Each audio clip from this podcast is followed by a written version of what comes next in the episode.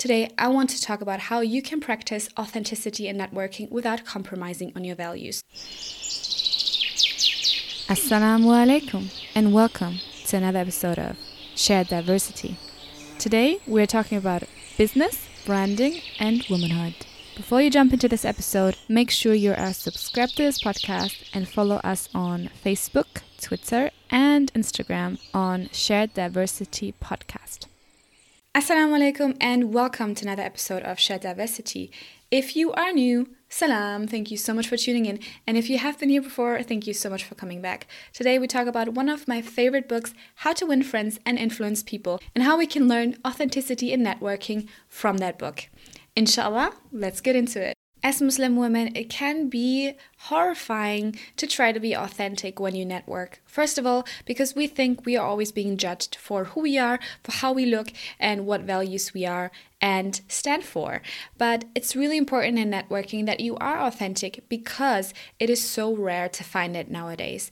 Every time we look on social media, we look around and people build their personal brand on filters, on trying to manage other people's perceptions. And all these things are okay, but they bring us into a direction where we stop being ourselves and we start being an image that we think other people want to see from us. The first thing that we can learn is what can I admire honestly about the person in front of me? Now, this could be something that is very hard for you to think about because the person in front of you is obviously a stranger. But what you can admire is something that is very honestly admirable. A lot of times we give people compliments, but they are not truthful. They are something that is more superficial, and we try to be nice to people without being honestly appreciative of how they speak, how they act, who they are. So try to always make the person in front of you feel important. The most important thing about our human beings is to understand how we function. And we as human beings love to get compliments, love to talk about ourselves, and love to feel good about ourselves. So try to really think about what you can honestly admire about the person in front of you. Now, this could range from something more outwardly, like I really admire your way of styling, your way of showing and presenting yourself. And it can go more deeper and i really love to go on the more deeper level personal level and the way of saying i really love how you articulate yourself how you have attention to detail. Maybe talk about maybe talk about something that they said in their presentation or in the way that they spoke to another person about a topic. Maybe admire their work and be interested in what they have to say about their field and industry. So, that is the number one tip. What can you honestly admire about the person in front of you? Now, why is this important? It is important because a lot of times we are not authentic in the way that we admire people. We give people compliments without really thinking about it and without really meaning it, just to fill up the conversation or just to make them feel good with you in front of them. So try to really be honest and admire something that maybe someone else hasn't yet seen in them or hasn't yet acknowledged. That will make them instantly recognize and, more importantly, remember you positively. The second tip is one of the most important parts of this book, and I really want to read it for you out loud. You can make more friends in two months by becoming interested in other people than you can in two years by trying to get other people interested in you. This is important because a lot of times, and I told you, we need to understand our psychological being, is that we love to talk about ourselves and we love to make people interested in what we have to say in our field, in our work, and what we have accomplished. And obviously, in networking, you want other people to know what you do, to eventually be a mentor, a stepping stone, a a buddy on the way, someone that can help you go where you want to go.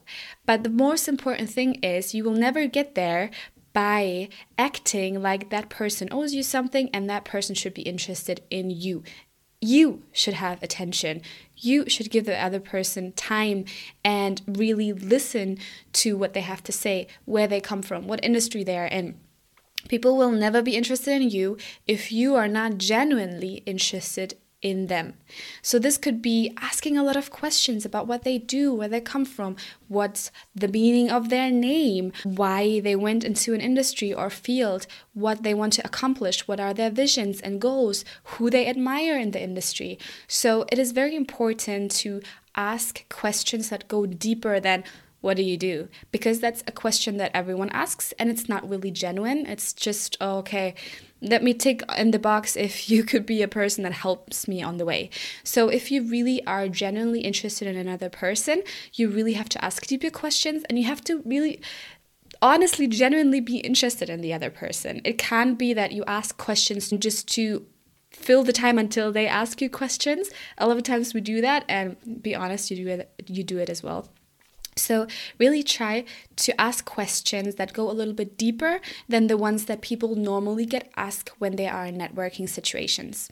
The third tip is very important for us Muslim women who are visibly different than other people and are visibly separated from most of the people that we network with.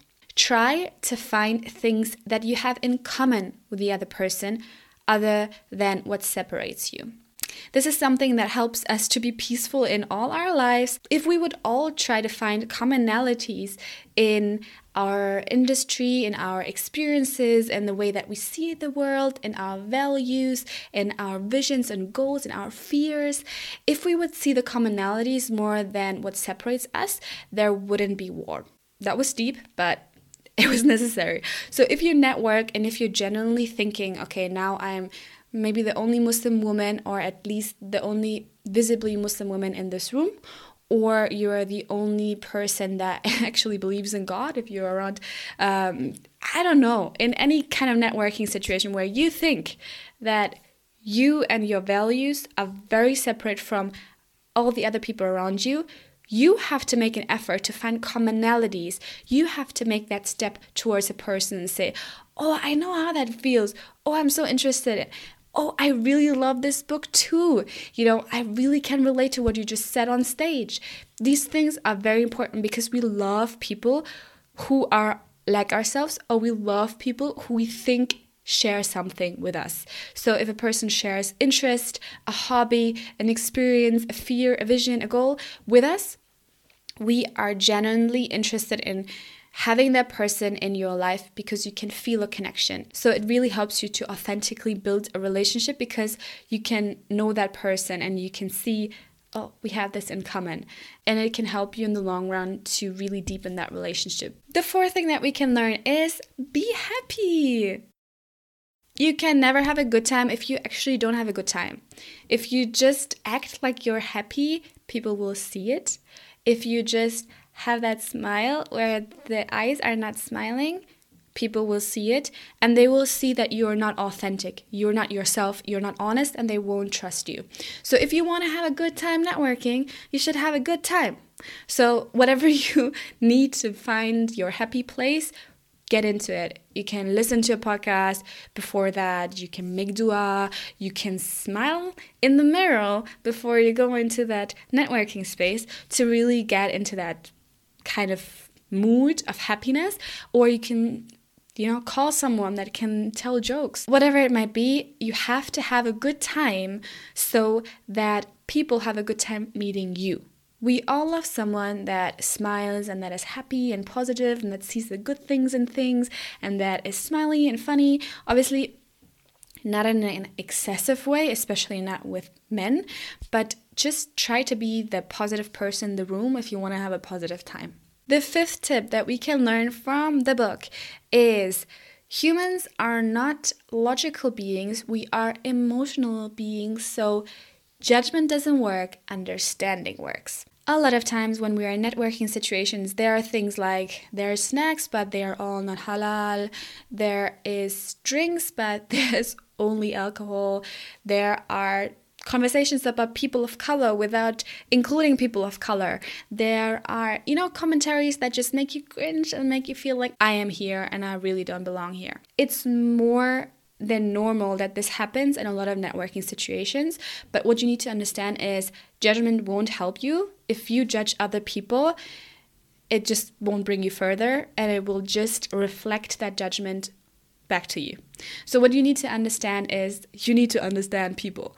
Try to understand more than to judge. So, if someone says something inappropriate, try to react naturally to it, then try to bring the topic onto a, another topic or try to say something that will make that person realize that that was wrong. Understand that people are emotional beings, not logical beings. So if you go into, especially in an industry discussion, and something becomes very emotional, try to understand the situation is emotional. Like you're not talking to a logical person. So whenever you network authentically, try to remember this. You are dealing with people that are reflecting feelings more than facts. Now, my sixth tip is actually my second tip because it's so important and we have to repeat it again. You can make more friends in two months by becoming interested in other people than you can in two years by trying to get other people interested in you. I'm to close up with this because it's so important. Now, I would love to hear from you in the comments below. What is your favorite takeaway from the book? How to win friends and influence people. And you know, mine is like really messed up because I make a lot of notes and all that. But I mean, it's from seventh grade, you know, so been a long time. I always pick it up again. Leave down in the comments what is your favorite takeaway from the book and share that message with us. And I see you next time. Subscribe to the podcast. Inshallah, I see you next time. And don't forget, the real deal is going on at sharediversity.com. Jump on the newsletter, comment below this episode, and share your diversity with us. If you enjoyed this episode, like and share it with your friends, and make sure to rate and review us on iTunes so we can keep creating content that is relevant to you. Until next time, Assalamu alaikum.